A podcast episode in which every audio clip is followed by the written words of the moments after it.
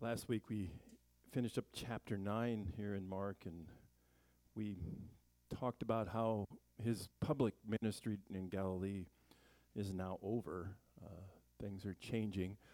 Uh, we only only have 16 chapters in, in Mark, so we're obviously well over halfway.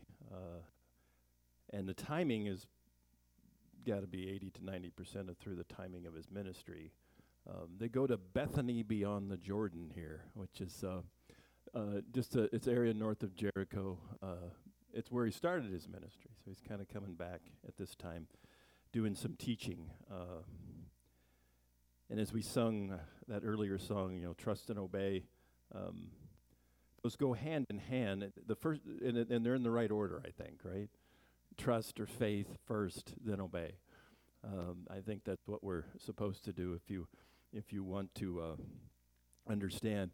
You know, I know you've probably heard about C and E Christians, right? You know, Christmas and Easter, uh, which you know, as, as a you know very optimistic pastor, I'm like, well, I'd rather have C and E than none. Uh, but I do think you see as you go through a gospel like this, you kind of get to go, you get to be along the journey, you know. And, and if you've ever traveled with someone, you get to know them really well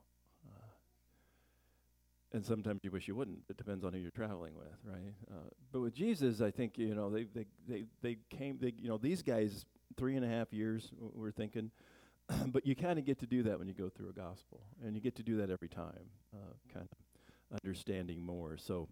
Uh, obviously, we could sit here and talk about the different reasons why there's four gospels and why we we have uh, sometimes very intricate and detailed things and other things. It's not, you know, God gives us what we need but let's at least understand what we've got, you know, and try to, and that's what we're doing now. So he leaves there, verse 1, and, and you know, coming out of Galilee and coming down to the regions of Judea uh, beyond the Jordan. This is where John the Baptist would have been when he was baptized. The crowds gathered to him again, so still very popular. And again, he was his custom, he taught them. Uh, and the Pharisees come up and in order to test him ask, Is it lawful for a man to divorce his wife? He answered them, What did Moses command you? They said, Moses allowed a man to write a certificate of divorce and to send her away. And Jesus said to them, Because of your hardness of heart, he wrote you this commandment. But from the beginning of creation, God made them male and female. Therefore, a man shall leave his father and mother and hold fast to his wife, and the two shall become one flesh, so they are no longer two but one. What therefore God has joined together, let man not separate. Now, I'm sure you, you might have heard that verse 9 in other contexts. This is a, a, a term we use a lot when we do weddings. You know, what God has joined together, let man not separate. And that it's a good good thing to do. It's, I think that it does apply to the individual marriages, but I think there's probably more going on here. And we'll kind of look through that here. Now they're here. The Pharisees, I don't know if they've just got a few that are following him all the time, but they seem to find him. He's not hiding. Um, they're probably trying to trick him again. We see that in all of the Gospels. Uh, they want him, if they can get him to be seen as an opponent of the law of Moses, and they've got him. And uh, so they keep trying to do that. Uh, if you go through the Gospel of Luke, it's really, or excuse me, Matthew, you get toward the end, and it, it's it's almost comical because they keep coming. The Pharisees, the Sadducees, the Herodians, the Pharisees again, and they, they're like, well, that didn't work. You give it a shot. And then the next one comes. Eventually, at the end of, like it's in Matthew 23, 24, it's kind of like, we're done. We're not going to ask you any more questions. You know, even Pharisees eventually decide, you know, we're, we're, we cannot corner this guy we'll have to think of another way, and they, they obviously do that. But that's what they're trying to do, it seems like. And there was an intense debate in the first century. We have this from outside evidence um, about divorce uh, and the interpretation and application. You know, there was a kind of a more liberal view where you could pretty much divorce for any reason, and then there was a conservative view that that that had uh, a much more stringent uh, idea. Um, but I think Jesus always helps us here. This is a really big help for if you're reading through Leviticus and even for people today on how we deal with it. We're going to hit this pretty hard. You know, we, we talked a lot about the trust part, you know, with, with communion and having faith and, and what it means to be uh, a child of God and being able to come at the table with Jesus. now we're going to go into the obey part a little bit, because uh, they both go hand in hand. We all know John 14, 15, don't we? I mean, we all, if you love me, keep my commandments. It's like, I didn't say that. He did. Uh, so again, let's find out what he's what he's saying. So he he answers the question with a question. He's very good. Socrates did this. You should do this too, if you if it makes sense. Always ask clarifying questions. You know, if you get uh, if you understand it, then you don't have to. But a lot of times somebody will say something and we don't know exactly what they're getting at. So just ask questions. He said, Well, what did Moses command you? I love that. You guys obviously are asking this for a reason. So what, what, what did Moses command you? What, you know, you tell me and see what this does. And this is helpful. And it's not because you necessarily want to be in power, but it's really good in conversations, especially if they're debates, if you can be in the driver's seat. It's really easy if you're on a stage with a mic to be in the driver's seat because I can just act like I can't hear you, even if you're talking, you know. Uh, but even in, you know, if you're asking the questions, so they, they had some presuppositions of what they thought. What do you think? Well, he's kind of like, well, well, what did Moses command? Isn't this where we should go back and look? And so they answer with a summary of Deuteronomy 24. Uh, you know, there may have been more. Maybe Mark's summarizing this for us. You know, Moses allowed a man to write a certificate of divorce and to send her away. That's an interesting way to answer it, doesn't it? Notice what it doesn't say. Moses allowed the woman to write a man the certificate of divorce. It's kind of one-sided if you haven't noticed, and that's just, the culture was that way to some extent. But why all these laws? Um, you know, there's a lot of misinformation out there. But notice what Jesus does, and this is the key. This is the key to the whole passage.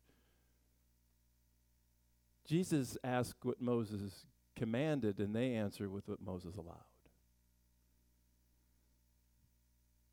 So, do we go to the Bible to find out who God is and, and what He requires and how we can live a life worthy of the calling, or do we go to the Bible looking for loopholes?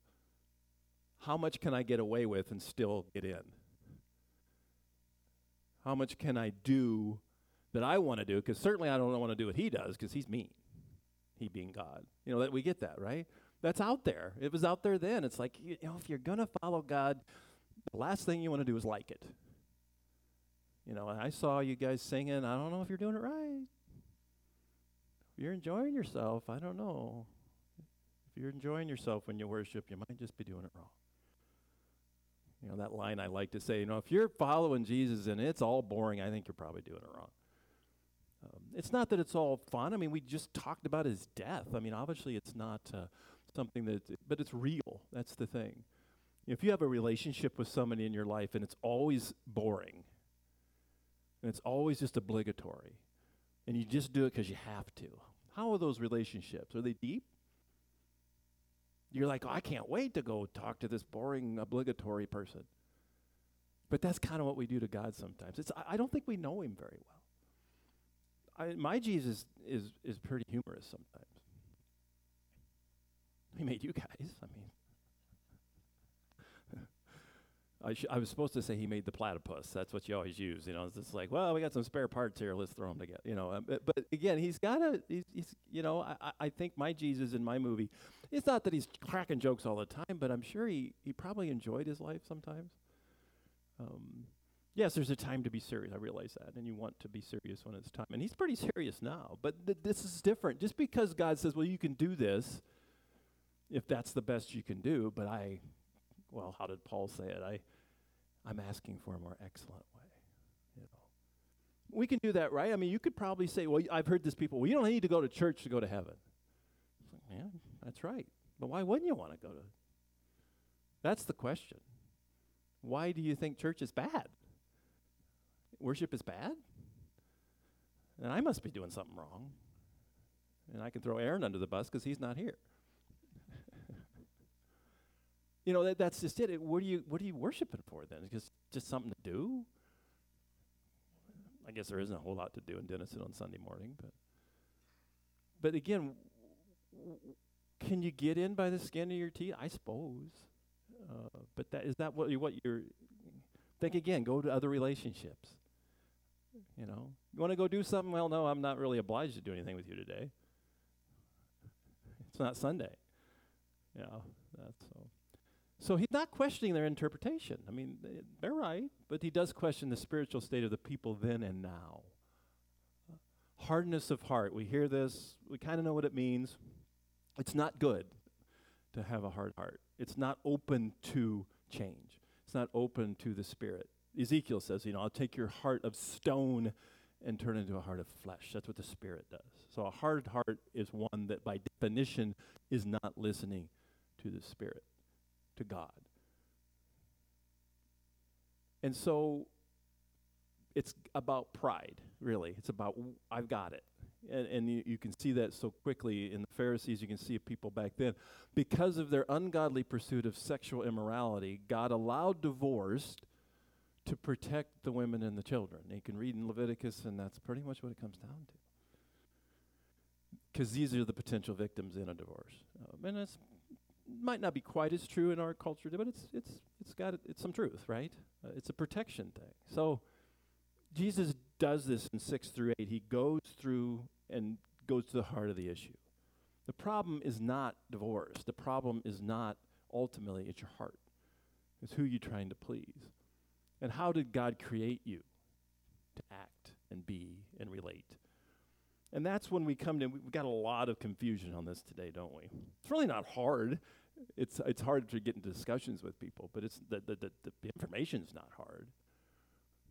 And I know when I when I you say things that you know God created marriage, you know everybody likes hearing that, right? Nobody will ever question you on that, you know. It's, but who did? Who created marriage? Who came up with this? We don't even get out of chapter two of Genesis, and we already got it. So really, people in society don't have the God-given right to redefine it. You can do it, but it's not going to honor God. It's just not. Is that our goal?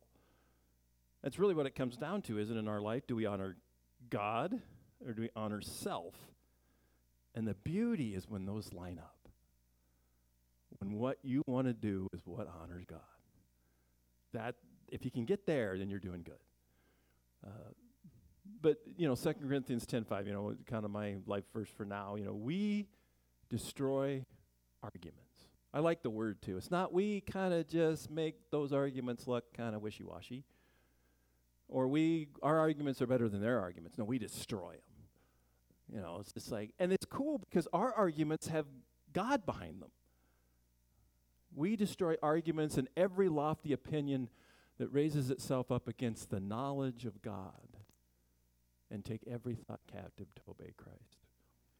This is really easy on one hand and really hard on the other. You know, we all have things that we're pretty, you know, it's like you're not even tempted by it. It's like, you know, why would anybody do that? But then somebody, you know, something happens, oh, I'm tempted by that. I don't think I want to destroy that argument. I don't even want to take that thought captive because, you know, that's where we get into trouble, right? You know, it's always temptation will not be tempting if you don't like what it's tempting you to do, right? Satan appears as an angel of light, it says in 1 Corinthians. I don't know if that's supposed to be taken literally. It doesn't really matter, I guess. But it means that he's going to tempt you in ways that look good. How many times have we, if you really love me, you will fill in the blank, you know? And I think the person asking that may really think that the, the, your love is based on this because it comes back to what this verse is talking about. Who are you? I've always thought if we did that, it'd be annoying, but it'd be kind of cool too, you know? Well, who are you? I'm Brian. Well, tell me about yourself. I follow Jesus. Oh, great. You know, you can just hear people. it's like, oh, one of those. You know, it's like a leper. It's like unclean. You know, but you just it, it it it is. But that's what our identity is, and that's the problem, isn't it? Is our identity in Christ, in God who created us, or is our identity on our other relationships and what we do? Now, it's not that we're not identified by those, but they can't be the main identity, and that's what He does. Where's your identity? That's the problem. You know, the unclar- unclarity of gender and attempted marriage redefinition in our current age dishonors God because He already told us. It's not hard, right? I mean, you go into the Bible, it's not hard. It's, it's sometimes hard to tell people. Um, You think it's your movie, I guess, but do you think Jesus was struggling getting this out, or did he like saying it? Or because it's hard sometimes if somebody comes up to you and says, "My relationship with you will stop if you don't agree with this particular and you know it's against God. That's hard, especially if it's somebody really close to you. And I'm like, well, no, it's easy. You just do what Jesus. Well, yeah, it's easy to say. It's it's all harder to do. And it, and then a lot of times it's not all or nothing. You might just ask why. Questions. Why why is this so important to you? Is there a way we can maybe not agree on this particular point and still have a relationship and try to learn from each other? You know. Now, I'd love to say I always think that, but I don't. You know, we sometimes think, you are really messed up you know, and, and that's not the way we should do it. But again, I hit the, it's not hard. All you have, I said, most problems, if we're trying to figure out what God wants, just read the text. I mean, I hope you study it too, but just read it. And I, whether you like it or not is really not the relevant thing. Do you think the disciples liked the fact that Jesus was going to go die? Do you think it's fun to deny yourself and pick up your cross and follow him? Eh, it can be some fun there. But you know what? It, it, it, it just because it's sometimes hard is it's like, what, who are you serving? Who are you trusting? So this is these verses are very good for the cultural debate right now. I think it answers them all. Whether you go to same-sex marriage, transgenderism, gender, all that stuff, I think this answers every one of them. And who? Mine's all red letter. I've heard it say, well, Jesus never said anything about those things. I think he did. I think he goes deeper and says, this is the problem. What has God done? You know, this is what Jesus think makes up a family. I mean, I think that's, and again, you going to follow what Jesus said or not? You can't say, I follow you, Jesus, except on these few points that I don't really like what you said. You know, I don't like pastorisms. You know that. I'm not a big bumper sticker fan. Uh, but, you know, Jesus, if you call Jesus Lord, Jesus, he said it himself. It's Luke 646. Why do you call me Lord, Lord, and not do what I say? Well, that's not a Lord. That's kind of a partial Lord. Yeah, you can read Revelation. That's kind of a lukewarm faith. What does Jesus do to the lukewarm Laodiceans? Spits them out of your mouth. You ever had lukewarm water? That's kind of the idea. Yeah, yeah. So one man and one woman before one God for one lifetime. That is that is always the key. So let's define it in a positive way. I mean, now you've got it.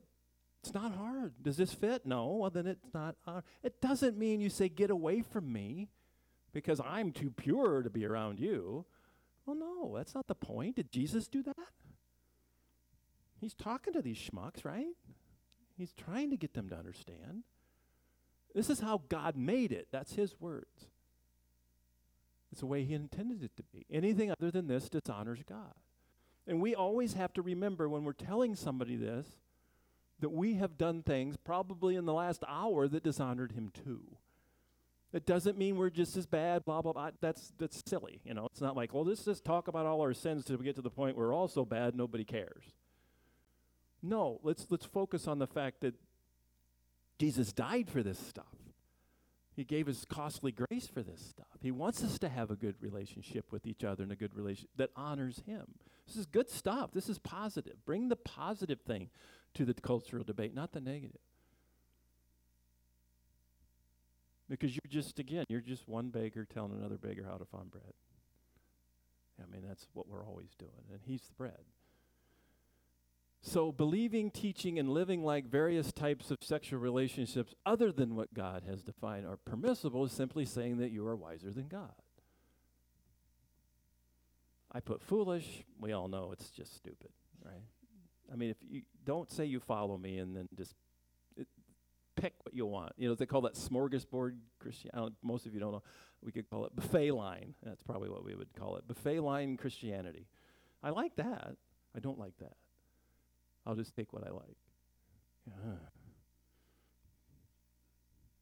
And again, back to what, wouldn't it be cool? I think it could be a good prayer, wouldn't it? Lord, help me like what you like. You know, that's really a good definition of following Jesus. wanting what he wants. And what do you do when you, he wants something that you don't want? I think you pray. you know, I, and I do that. It's like, I know you want this. I clearly do not. I y- help me want what you want. However that works. It's kind of like forgiveness. We're supposed to forgive people, but it doesn't say that we're always going to feel like it. So you pray for the feeling. And I think God will give it to us over time. But a side note is again, we've got Old Testament, New Testament. We have Jesus showing that the law of Moses, the Old Covenant, had its jurisdiction for a time, but the New Covenant in Christ has now come, and followers of Jesus are under its jurisdiction. It doesn't mean the Old Covenant is bad, it doesn't mean the Old Covenant's not useful, and it certainly doesn't mean we're not supposed to read it. But it's not what it's it's it's a shadow of what we're really supposed to do. I've always say that you go, I follow the Ten Commandments. It's like no, you don't. But anyway, um, you know, nobody follows the fourth one or the fifth one, depending on if you're Lutheran. But you know, it's the same one. It's just numbered different. Um, today is what Sunday, so it's the Sabbath, right? Not according to the old covenant. What did you do yesterday? Friday from sundown to Saturday to sundown, did you worship and not work? You just broke the Ten Commandments, dude. Don't do that. Well, he redefines it, you know. Every day is the Lord's day. So that's the thing. You know, again, you want to follow, you think the Ten Commandments are hard, follow the Sermon on the Mount. It makes the Ten Commandments look like child's play. You have heard that you're not supposed to murder. And at this point, I'm still good there. But I tell you not to get angry with people. That one I've got a little trouble with sometimes. And you are in danger of hellfire because, oh my golly. Ah, okay, this is much harder because it has to do with my heart, not just my actions. Galatians 3. So then, the law was our guardian. Love that word. It's a guardian. It protected people. It showed us who God was. It showed us that you fall short of his glory. Until Christ came in order that we might be justified by faith, which so was Abraham. But now that faith has come, faith in Christ, we are no longer under a guardian. For in Christ Jesus, you are all sons of God through faith. That's a cool, really neat verse. Um, so Deuteronomy 24 no longer directly applies to us, but Matthew 19, 1 Corinthians 7, all these they do. And you think Deuteronomy 24 is tough? Now look at Jesus here. Oh, you think the laws in Moses are tough? Huh. I gave you those because you guys were so hard of heart. I want your heart. I want everything. The new covenant has its own moral demands, and they're much tougher because it's about our relationship with Jesus. So, what should people do that want to honor God with their lives but have divorce for selfish reasons or ungodly sexual relations? What happens? You know, is this the unforgivable sin? you know, you read 1 Corinthians 6. I love 11, and we'll look at a few later here too, but and this is such a good line. He gives this, you can go back and read it if you want, but he gives this l- list of all these bad things people do. You know, list of all kinds of things. And we have to remember that uh, something like homosexuality is in there, but so is gossip. Let me tell you about this person. No, I'm just kidding. I mean, think about it. We do this so it's so easy. It sneaks in all the time. But he says all these you're not going to inherit the kingdom of God if you if you're characterized by this stuff, if that's what you're following. But then he said to the Corinthians, such were some of you, and this is really bad stuff. You were like that. But you were washed. You were sanctified. You were justified in the name of the Lord Jesus Christ and by the Spirit of our God. That's a really cool verse because you all were that way. You might not, you're on that list somewhere. And you don't have to yell it out right now. But the other thing later in this, he says, from flee from sexual immorality. Well, why? Well, every other sin a person commits is outside the body, but the sexually immoral person sins against his own body. Or do you not know that your body is a temple of the Holy Spirit within you, whom you have from God? You are not your own, for you were bought with a price. So glorify God in your body. There's something different about that. And we can look at every culture, and this is the problem, right? You can go back to Rome, you can go back to the Visigoths, wherever you go, it ends up being this that kind of shows itself when the hearts start to get hard. So you try to flee it. Because what if you were going to destroy the family, what would be the best way to do it? Right here. That's why he's so. So what about those who divorce for non-biblical reasons?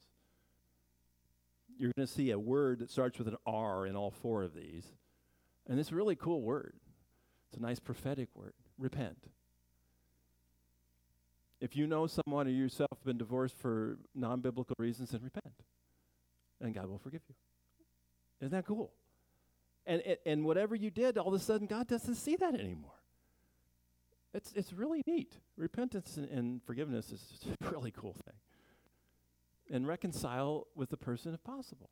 What about men and women in semi committed sexual relationships with no lifetime commitment before God? Well, he says we should have a lifetime commitment. So, what should you do? Come on, Baptists, let's go. Repent. We can really get going here and make that commitment before God. You know, it's good. Uh, most of the marriages I do, people are in this situation before. And I could say, well, no, we're too holy for that. But I'm like, let's, okay, great. I'm glad you're here. What about same sex sexual relationships of any form? Repent and stop. Why? Well, because those relationships should never be sexual. It's clear. They'll never honor God that way. And the culture's going to say, we don't like that. And I'm like, sorry. I, I just decided to put all my eggs in the Jesus basket, and he said this was not right. But he does love you. He does care about you. And even if you're going to stay in this relationship and you don't agree with me, doesn't mean our relationship has to stop. We can still. I don't know about you guys, but there's a few people I know that I have pretty close relationships that still sin. I know y'all don't have any of those, but I have a few. Number four, those who have had sexual relationships outside of Christian marriage, repent. You know, it, again, it, it's always, you know, just approach the throne of grace with confidence, knowing that if you truly, really want to honor him, that that's all going to get well. You, such were some of you, but you were washed. That's that you've got to come again with these types of things. I understand it's tough in our culture, but you, it's hard. It's hard for me too. But each one of these persons that are having these situations and they're doing things that dishonor God, God created them, He loves them, He died for them, He wants them to have a relationship, and this is stopping that. A loving thing to do is to try to help that. And it might take some time. I know some of you, you didn't get everything cleaned up in five minutes either. So let's finish up here. In the house, the disciples asked him against this matter, and he said to them, Whoever divorces his wife and marries another commits adultery against her. And if she divorces her husband and marries another, she commits adultery. If that's what you're doing it for, it's not real. Um, he just clarifies there's a higher standard in the new covenant. There always is. That's what you you say. Well, we should follow the. You know, we're, we're being too lax. We're not following the old covenant. The old covenant's candy compared to the new. Um, Jesus doesn't just want to change the way you act. He wants to change the way you think. And let's finish up with the children here. And they were bringing children to him that he might touch them, and the disciples rebuked them. But when Jesus saw it, he was indignant and said to them, Let the children come to me, and do not hinder them, for to such belongs the kingdom of God. Truly I say to you, whoever does not receive the kingdom of God like a child shall not enter it.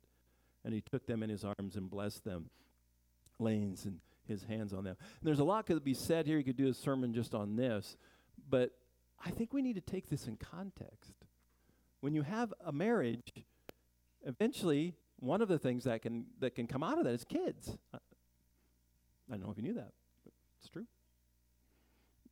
So I think there's more to it there. After discussion of the family above, Jesus addresses, you know, alludes to God's plan. That's what he the plan for continuing families. This was the very it, this is in Genesis 1. This is pre-fall. Be fruitful and multiply. If you you know, the forces of evil, if you want to screw up society, if you want to mess up Christianity, attack the family. Get rid of the family, the rest of it will take care of itself. And that happens. And it can happen to us. So, children suffer greatly because of sexual sin. This is the thing we forget. And, and I look around, you all know this, right? Some of you are probably victims of it. It's, it's, it's tough, and that's what the church is here to help, obviously. But you always try to get the family together. So when he says, like a child, it's trusting the Father, the Son, the Holy Spirit that they know best for marriage, for families, and eternal life. Because if you're going to redefine marriage, you might as well redefine the whole thing. I mean, what if we did this? You can define marriage anytime you want, and if you're going to have eternal life, you have to be a Bears fan. I'm, ta- I'm trying to think of the hardest thing to do. but think about do we get to redefine eternal life to something less than what Jesus does or something different? Let's not do that. It's all about humility. He gives more grace. That's how this starts the grace. Therefore, it says, God opposes the proud, but gives grace to the humble. That's the idea. Humility, you'll always be humble if you see God clearly. Just read your Bible Isaiah 6, Ezekiel 1, Peter after the great catch. Once they encounter God, they're on their belly. I'm like, I am not worthy. And God says, You're right. But I'm still here for you. So ultimately, our purpose in this life is not self happiness and gratification. That'll come if you just honor God. If you put Him first, that'll bring the joy. The rest of it will come. If you have joy, happiness will come. I don't think it's that hard. So he answers this divorce by going all the way back to Genesis 1 and 2, and that's what we should do. How were you created? What were you created for? And does the Creator get to tell you what it's all about, or do you get to? Yeah, I think the Creator should get to. And he tells us, you know, come like a child because you are. Really. That's what the whole life is. Believe in Jesus, become a child of God. You know, that's what the whole gospel is. Follow him. And we get to call God Father. It's really kind of cool. And then we can trust him not just with our Sundays, but with all of our life. As we've been singing and reading about, let us pray. Father, we do. Uh, look at these texts, and in our culture, there's a lot of uh, confusion, not just about how we're supposed to act, but who we're supposed to serve. And we know that if we serve you, that you do have requirements for that, not because if we mess up that we are no longer your children, but because if we mess up, we've severed that relationship or at least caused problems with it. So help us all want to follow you, want you to tell us what it's supposed to be like, and want you to uh, give us what we need to be true children of yours. We know you love us. May we love you back by our actions. We pray in Jesus' name.